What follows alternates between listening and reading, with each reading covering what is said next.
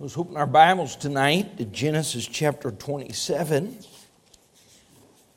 I have preached on this text to teens, but tonight I want to direct it a little different way. Genesis chapter 27, verse 18. The Bible says, he came unto his father and said, My father, and he said, Here am I, who art thou, my son? And Jacob said unto his father, I am Esau, thy firstborn. I have done according as thou badest me. Arise, I pray thee, sit in need of my venison, that thy soul may bless me. And Isaac said unto his son, How is it that thou hast found it so quickly, my son? And he said, Because the Lord thy God hath brought it to me. And Isaac said to Jacob, Come near, I pray thee, that I may feel thee, my son, whether thou be my very son Esau or not. And Jacob went near unto Isaac his father, and he felled him, and said, The voice is Jacob's voice, but the hands are the hands of Esau. And he discerned him not, because his hands were hairy, and his brother Esau's hands, so he blessed him. And he said, Art thou my very son Esau? And he said, I am.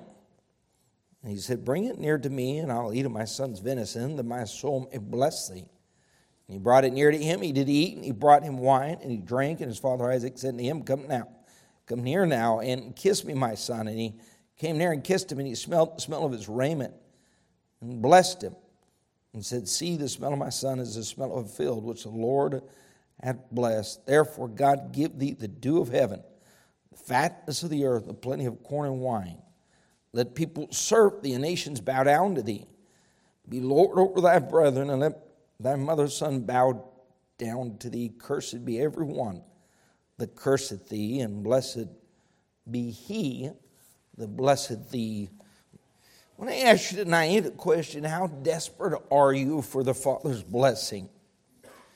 And I know when we look at the life of Jacob, we understand he was a trickster, a deceiver. And here we see that Jacob comes with the intent, the purpose of deceiving his father to get the blessing. A very carnal act. But here's what we do understand. There was a deep desire in his life that we see repeatedly to have that blessing. Now, we know there were three sides to that. There was, regrettably, I don't believe it was all spiritual. There's a financial side to that, and when someone knows, in this case, in this time, that blessing meant a double portion. If there are only two boys in the home, and you're getting 66% instead of 33%, it sounds like a pretty good deal, especially knowing the wealth and riches of Abraham and Isaac that had been passed down to Jacob. This is quite a family fortune. So obviously, there's some heathen in his heart, and I'm fearful that most people, when we talk about the blessing of God, naturally it's equated to something financial in nature. Most of what I have heard over the course of my ministry, when people talk about being blessed by God, I'm so blessed. They're talking about a new truck, 7 years of payments, but I'm so blessed by having to pay off $80,000, and the bottom line is I'll end up paying $150,000, but I am blessed. I'm blessed with a 30-year note on my house, and I'm blessed with, we equate everything spiritual to our carnal nature, which means if I'm financially set, God must be smiling on me. Now, here's what I do believe. I believe that may be a small part of it, but it's if you put the order of priorities, yours and God's, whatever you find at the top is probably on the bottom for God. And when it comes to finances, that's lowest on the totem pole, not ours, but his. I know a lot of people that have the favor of God and live very simply, much more simply than we've ever lived here in the United States of America. But there was a financial part, and we know there was a political part as well, that meant being the priest and the patriarch here of this family, and that was coveted as well. But there was a spiritual side. And the blessing that we see repeatedly, go with me to chapter 28, verse 1, just so we see here quickly. Isaac called Jacob, blessed him, charged him, and said to him, Thou shalt not take a wife of the daughters of Canaan. And verse 3, God Almighty bless thee, make thee fruitful, multiply thee, that thou mayest be a multitude of people. And give thee the blessing of Abraham to thee, and to thy seed with thee, that thou mayest inherit the land wherein thou art a stranger, which God gave unto Abraham. Church, I often talk to people. My life is dealing with people, and I watch Christians try to live without the blessing and favor of God. Now, I understand the very fact that we're all born again brings a certain amount of blessings. As a child of God, aren't you thankful that we've experienced the blessings of God? Those that are natural to salvation from the indwelling of the Holy Spirit, the guidance of the Bible, living this book provides us certain blessings. But I just don't see, and especially among our youth, there should be a desperation as we see in the heart and life of Jacob for God the Father's blessing and favor. Amen. I want to live that way. I'm not concerned about how deep my bank account is or how nice my vehicle is. I'm concerned about something bigger and broader than that, because the blessings of God are multifaceted. It's not a one-dimensional blessing. And when you look at your family and your children, and here's what the real blessings of God are, they're revealed over decades, not over days. It's seen long-term in your life and in your health. And that doesn't mean there's not a Pentecost philosophy that God has to smile on me every day exactly the way I deem the smile ought to be. This isn't a health, wealth, and prosperity gospel. We're not talking about that. We're just talking about you living every day with the special hand and the special favor of God in your life and on your children, in your home, and in your marriage, in your mind, in your heart. And when you see someone with God's special favor, you notice it, and usually there's just a twinge of jealousy. Sure. I wish God would smile on me on that level. Amen. Now, here's what I believe. When you trace God's finger throughout the Bible and you trace the word favor and blessing, okay, it's easily noticed in Abraham, and in Jacob, in Joseph, in Moses, in David, in Esther, in Nehemiah. You see this pattern. Here comes the angel to Mary, thou art highly favored. And you see literally the word blessed and favored in the Bible. And I long for that. I want to be one of those that Adam's name is, the Thompson name is connected to the favor of God. I don't think that's selfish. I don't think that's a carnal desire. I think quite the opposite. I literally look with some level of pity on Christians who are satisfied literally with a nominal life, almost the life of Esau, where they're exchanging or minimizing or despising the blessing of the Father, and for a pot of porridge or soup or lentils or beans or nothingness, exchanging the favor of God for the favor of the world, divine favor for earthly favor. And here's what Jacob does, and I want you to see, and truly, I believe that the text is going to give us a few clues into how he was blessed with that favor. Go with me to Genesis 32 for just a minute. I hope you don't have the philosophy of Esau, which is, says, I don't need the favor. Sometimes I read this and I want to say, Esau, you would trade all of that for a moment of hunger. You would so lightly esteem. You are so carnal that literally your God is your belly, and you're going to trade that for the moment. But you watch Christians do the same thing. We do have a biblical understanding what it takes to have the favor and the blessing of God, not just today, but next month, the next year, and over the next few decades, and I watch as people sacrifice the favor of God for nothingness. They pull an Esau. They don't undervalue. They almost place no value at all. There's a self-sufficiency that says, I'm going to make this work with or without God. I'm going to make my marriage work, and I'm going to rear my children, and I'm going to go into retirement, and I'm going to pull off this. I'm talking about even in the spiritual. I'm going to run this ministry without the favor of God. I'm going to produce the bells and whistles, and I'm going to create the noise, and I'm going to establish a program, and if God wants to jump on board, great, and if he doesn't, that's okay too. We're going to make it work.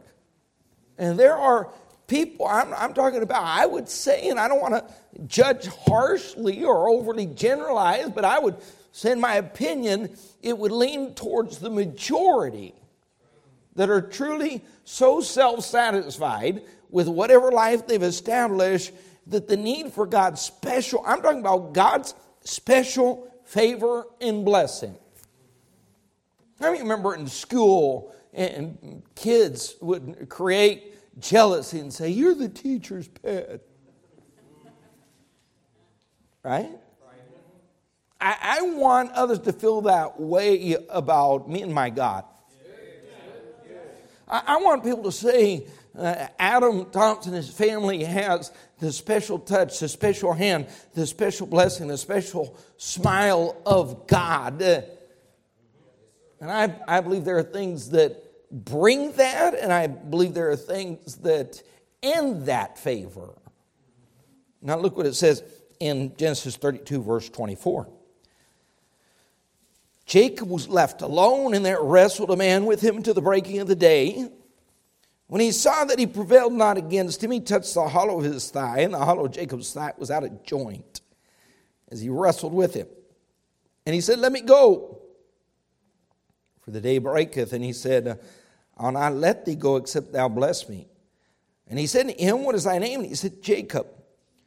And he said, thy name shall be called no more Jacob, but Israel. For as a prince thou hast power with God and with men, and hast prevailed.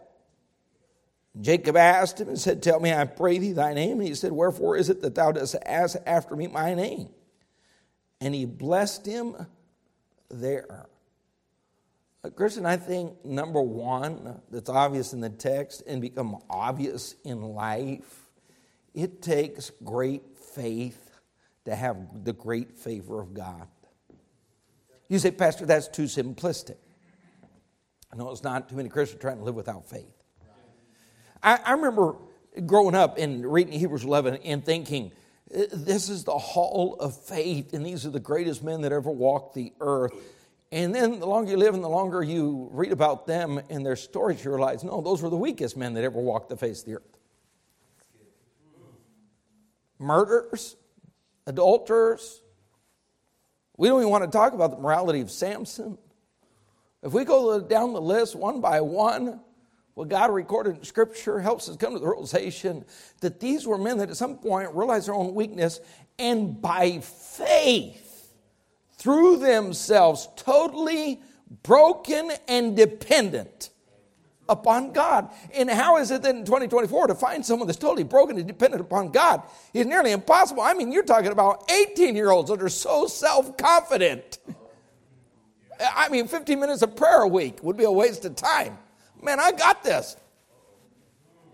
Oh my goodness, I'm going to marry this girl, and I'm going to make this kind of money, and I'm going to do this, and I'm going to do that. And life's going to slap you upside the head like a dead rabbit. And if you're not careful, it may slap you upside the head like a 2x4. But at some point, if you're going to have the favor of God, if you're going to have the smile in the blessing of God, and here's what he's doing. There's this desperation, and Jacob's reached this point in his life where he's connived, and his name is Jacob, and he's lived up to his name. Every day he's lived up to his name. But today that's going to change. And he realizes this has got to change. I can't continue to live like this. I can't raise a family like this. I can't live with this reputation. I've got to change my character, and I don't even know how. As he wrestles with this angel. Now, any of you that have wrestled or fought or boxed, you know a 3-minute round is a long time. I don't know of anybody that's ever wrestled or boxed an hour, 2 hours, 3 hours, but all night long, the physical exertion that's going to take, the determination, the commitment. But he said, if this has to do with the blessing, but here's what we see consistently in the life of Jacob, that desire to be blessed. Oh, God, give us some young people with that kind of commitment, desire to have the blessing in the favor of God. And parents that say, I want that kind of favor in the life of my child. I want that kind of favor as they choose a mate and as they rear their children, as they make financial decisions, as they establish a ministry. I want God to smile on them like he has on others. I don't think it's exclusive.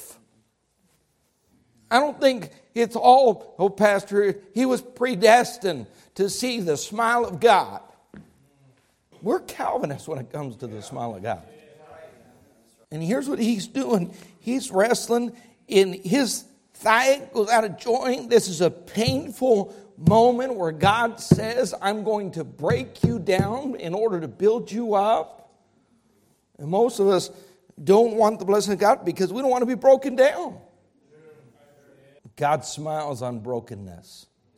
God smiles on humility. God smiles on that because then we got to reach out by faith. Young people, you know what God resists? I can't imagine going through life with Holy Ghost, heavenly, divine resistance. I want favor, not resistance. That's the difference between humility and pride. Well, you want to throw your pride on the altar as often as you can and say, oh, God, I know that offends you. Oh, God, I want you to smile my life. And when you come to the point where you understand you can't do anything of any eternal value without his help, you know what that does? It causes you to live by faith, and that causes him to smile on you. The hall of faith. Without faith, it is what? Impossible to please him. And from this point on, he's going to be a misfit. From this point on, he's going to look different than everyone else. You've seen it. That person that walks like this, there's no surgery to fix it. No hip replacement to make it better. The rest of his life, he's going to walk differently, look differently, because he had been broken. You know what we want to do? We want to fit in. We want everybody else to say, oh, look at how sharp he is. Look at his intelligence. Boy, that guy has it together. He's got a knack for making money. He's just naturally a talker. Boy, he's so talented. Look at where they're headed in life. And God says, pfft. God never sat up in heaven and prayed, saying, oh, boy, I can't wait till that group graduates. Have you seen the talent those 12th graders have? Oh, man, I'm going to turn the world upside down. They've got speaking ability and musical talent and natural intelligence. Peter, come here for a minute. Oh, what is going to happen now over the next 20 years? Christianity has never seen the likes of this senior group. Have you ever taken a look at preachers and missionaries? You know what you did in the pew when they came by? You said, I'm that smart. I'm actually a better speaker. I have a bigger vocabulary than that man does. And I'm better looking. And God says, there's a reason I'm not using you. Faith causes God to smile on you. And I want to surround myself with men of faith. Just look at God and say, I know what God can do. And I want to be involved in what God can do. And I want to make sure that it's God. And I want to work as hard as I can. But at the end of the day, I understand this is all about God. And he said, I'm done with being Jacob. And God said, for as a prince hast thou power with God and with men. Wow. That's a smile of God. Church, it didn't take me long. When I was called to preach, 13, 14, I've never been a natural speaker. I had no desire to stand behind a pulpit. And I think that was actually a positive in my case because early on it forced me to my knees and it made me dependent upon God, saying there is no way I want to stand up there. There's no way I want to make a fool of myself and make a fool of your word and make a fool of the name of God. If you're not in this, and if you're not blessing this, and if you're not smiling on this, God help us when we somehow, no matter how small or large the ministry or responsibility, the home life or the marriage, when we truly live our days absent of God, thinking, God, I've got this, and if I reach a point of desperation, I'll make sure to include you in the conversation. But right now, things are going pretty well. And right now, I'm moving up the corporate ladder. And right now, the company loves me. And right now, my truck's running good. And right now, I've made a good decision on the purchase of this house. And so right now, just, hold tight. And if I see a desperate moment, I'll make sure I'll call you. That's the way the average Christian lives. And God, young people, you better learn this early in life. God smiles on faith. And God blesses faith. And if you want the favor and the blessing of God, you better wrestle God and get on your knees and say, God, I don't want to live a day. You ought to wake up every day and say, God, I don't want to live today without your favor. And I don't want to do this job without your favor. And I don't want to go soul winning without your favor. And I don't want to go into my classes with those teachers without your favor. Here's what we're going to see in this chapter. There's a trickle-down effect. And when you have the favor of God, you come into favor with men. That's a pretty nice side effect. I don't know about you. It's not like I want to be hated by the world and be everything but the teacher's pet. Look what it says in Genesis 28. Genesis 28, verse 18. Jacob rose up early in the morning, took the stone that he had put for his pillows, set it up for a pillar, and poured oil upon the top of it. And he called the name of that place Bethel. But the name of that city was called Luz at the first. And Jacob vowed a vow, saying, if God will be with me, that young people, that is what you need. God will be with me and will keep me in the way that I go, will give me bread to eat and raiment to put on, so that I come and get into my father's house in peace, and shall the Lord be my God. And this stone which I have set for a pillar shall be God's house.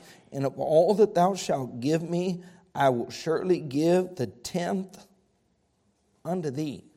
Now, church, I just want to throw this in, because when I was studying this passage this week, I know there's some people out there try to tell you that tithe is not for the Christian. And I'd have to agree. I think tithing's for the carnal. Tithing is for the babes. If all you do is tithe as a Christian, you will never be a good Christian. If you wrestle with God over 10%, this before the law, and I know some people talk about God never demanded 10%. This was on the land. I don't care what kind of excuse. This is simply people that have absolutely no desire to give God what is rightfully his. If you're going to argue with God over 10%, you'll argue a million things with God. Now, here's what I've seen in this book, and here's what I've seen pastoring for 30 years. You cannot have God's blessing in your life if you're dishonest with God in your finances. Now, I'd say this. I didn't say extreme generosity. You know what your pastor believes. I believe extreme generosity. I believe in missions. I believe in giving. I believe in helping others. I believe in tithing. I believe in all of it. Those are people that are blessed. But you cannot know the blessings of God when you can't even give him. Here's what Jacob said. Well, he didn't have a church. Where was he going to give it? How was he going to give it to God? I think him and God figured something out.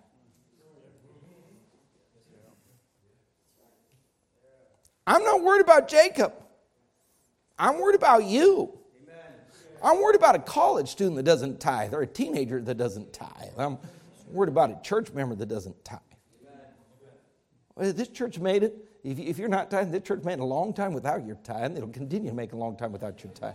The question is how long you're going to make it without God's favor and God's blessing on your life, because you're a thief.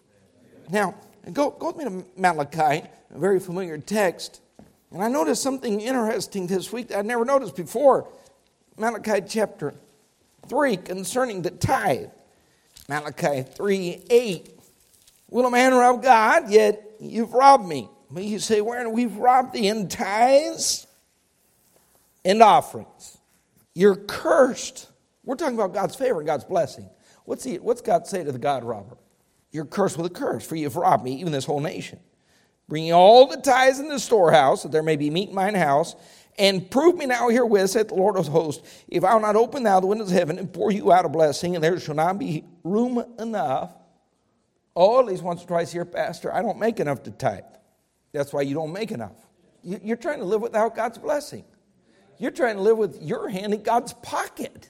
If nothing else, I want the windows of heaven open. Verse 11 ought to be motivation. I'll rebuke the devourer for your sake.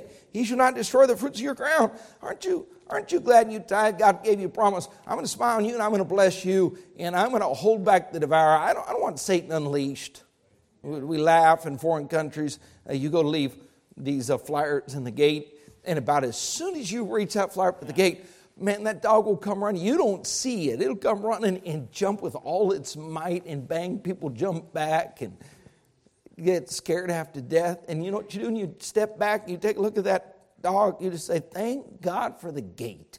That's right. That gate rebuked the intentions of the devourer. That would have been my leg, my hand in his mouth. Aren't you glad that God said, I'm going to shut that gate and keep a lock on it? If you're honest with me, I've seen some bad beasts on a chain.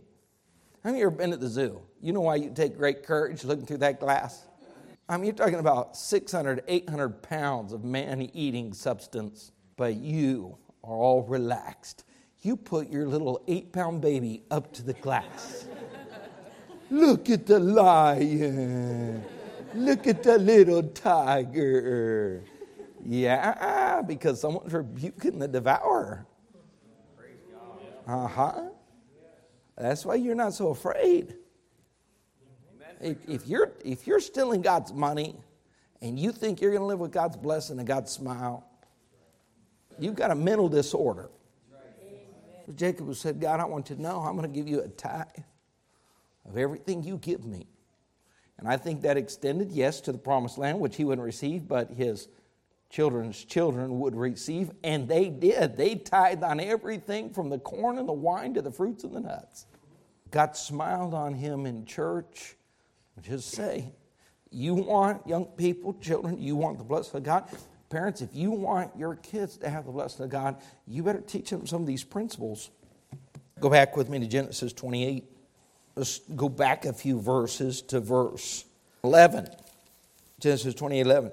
Speak of Jacob, he lighted upon a certain place and tarried there all night because the sun was set. He took of the stones at that place and put them for his pillows and lay down in a place to sleep. And he dreamed, and behold, a ladder set up on the earth, and the top of it reached to heaven. Behold, the angels of God ascending, descending on it. And behold, the Lord stood above it and said, I am the Lord God of Abraham, thy father, the God of Isaac. The land wherein thou liest, to thee will I give it, to thy seed, and thy seed shall be as the dust of the earth, and thou shalt spread abroad to the west, to the east, to the north, to the south, and in thee and in thy seed shall all the families of the earth be blessed. Can you imagine hearing that kind of promise from God's mouth? Jacob, aren't you glad that you sought God's blessing? Now, here's the deal. God couldn't bless Jacob, the trickster, the sneaky snake, the man filled with the flesh, but he could bless Israel. You've wrestled with me. I'm going to have to change your old nature. You're going to have a meeting with God himself. And we see he had a couple where literally he found himself face to face with God. And behold, I am with thee, and will keep thee in all the places whither thou goest, and will bring thee again into this land. I will not leave thee until I have done that which I have spoken to thee of. And Jacob awaked out of his sleep, and he said, surely the Lord is in this place, and I knew it not. And he was what? Why was he afraid? He'd come to face with the Holy One. And he said, how dreadful is this place. This is none other but the house of God, and this is the gate of heaven. Jacob rose up early in the morning and took the stone that he put for his pillows and set it up for a pillar and poured oil upon the top of it. And he called the name of that place Bethel. Now, young people, turn with me to Leviticus chapter 26. I believe there's another key word when it comes to the blessing, the favor, the smile of God on our lives, and it's holiness. Now, here's what this world will tell you, and here's what even Baptists will tell you. Supposedly Christians will tell you. Holiness doesn't matter. Modesty doesn't matter. Just love Jesus. Faithful in church doesn't matter. Matter of fact, you can worship God on the boat, from a hunting blind, the park, or your house. None of that matters. Just love Jesus. Whatever that means in their mind. Just love Jesus. Young people, I'm telling you, from the past 30 years of ministry, I've seen some special people with the special blessing and special favor and special touch and special hand. And I'm not talking about, once again, young people, I'm not talking about just the favor that comes with being a Christian. I thank God for that, but I personally want to see a whole lot more than that. I want to see God's favor. I don't want someone to come look at my church and see it as normal, and I don't want someone to come look at my family and see it as normal, and I don't want someone to come see my life and see it as normal. I want God's blessings to be obvious. I just like, if I walk into a store, I like being favored. When you walk into a store in the United States of America at this point, if you can even find help, you're lucky. And then help that actually wants to help, boy, that's 1 out of 100. Yeah. But here's what happens. When you're an American, you go to a foreign country and you walk into a store, they see dollar signs. They treat you like you're the king of Egypt. Special favor because of your place of origin, because of the color of your skin. You know what? That doesn't mean a whole lot to me. But the favor of God, that means a whole lot to me. Here's what I would prefer. There are times I preach the truth, and sometimes people agree, sometimes people disagree. I've had people get angry. I've had people walk out of church. Our first 5 years here, we had 30 families leave. And folks, I'll just be honest with you. I would rather have 30 families leave and keep the favor of God than lose the favor of God and keep 30 families. I don't want anyone to leave, and it hurts me when that kind of thing happens. But my purpose, first and foremost, is to get the smile of God on my life and ministry, even if it means the frowns of men and the anger of society and the frustration of a lost world and even the disagreement of other Christians that aren't seeking God's favor or God's blessing. And here's what Jacob had to do. He had to come to the point where he cleaned up some things in his life and said, God can't bless me living like Jacob, the trickster, the deceiver. And here's the deal. Jacob said what most Christians do. I want the blessing. I want the blessed life, and I'm going to get it no matter what the cost, if I have to lie, deceive, connive, whatever I have to do. Now, here's the problem. Baptists, they don't understand. Spiritual blessings come from the hand of God, and He knows who you are. When Jacob went and stole that birthright, he had a father that was dim of sight. Okay, he couldn't see, and that's why you see Mama helping him with that stew, and Mama helping him with his garment, and preparing everything so he smelled like Esau, and he felt like Esau, and he cooked like Esau. And some of you have learned to connive and scheme and get some level of some kind of blessing in this life and fool yourself into thinking it's a spiritual blessing. But when you stand before God in your life and say, God, I'm Esau, He said, you're Jacob, the trickster. I don't want to come that way. I don't want to get God's blessing riding on the tail of someone else. Or I don't want, okay, someone that is that conniving, understands nothing about spiritual blessings. And as a pastor, occasionally, I'll be honest, occasionally, it is depressing to hear people talk and say, "Oh, pastor, come in here. You got to see this. Man, God has really blessed me."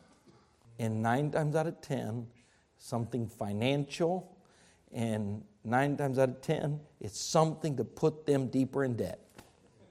And you can't even burst their bubble and say, "This has nothing to do with the blessing of God. You're fabricating a man-made blessing. This is a pool of self-deception." Brother Hoffmeister is living the blessed life. Got a son on the mission field and a grandson on the mission field. Kids in church and grandkids in the Bible college. And that's a blessed life. Never owned a brand new car, but he's never had to scheme or fabricate. And young people, life is difficult. And life is complicated. Life is frustrating. And I don't care if it's marriage or picking out a maid or rearing children or a career or a ministry. You want God's smile. You want to know even when you have a complication, God's facilitating in the midst of the complication. You want to know that God is smiling on you and blessing you. And God's looking down from heaven saying, "That's one of my favorite boys right there."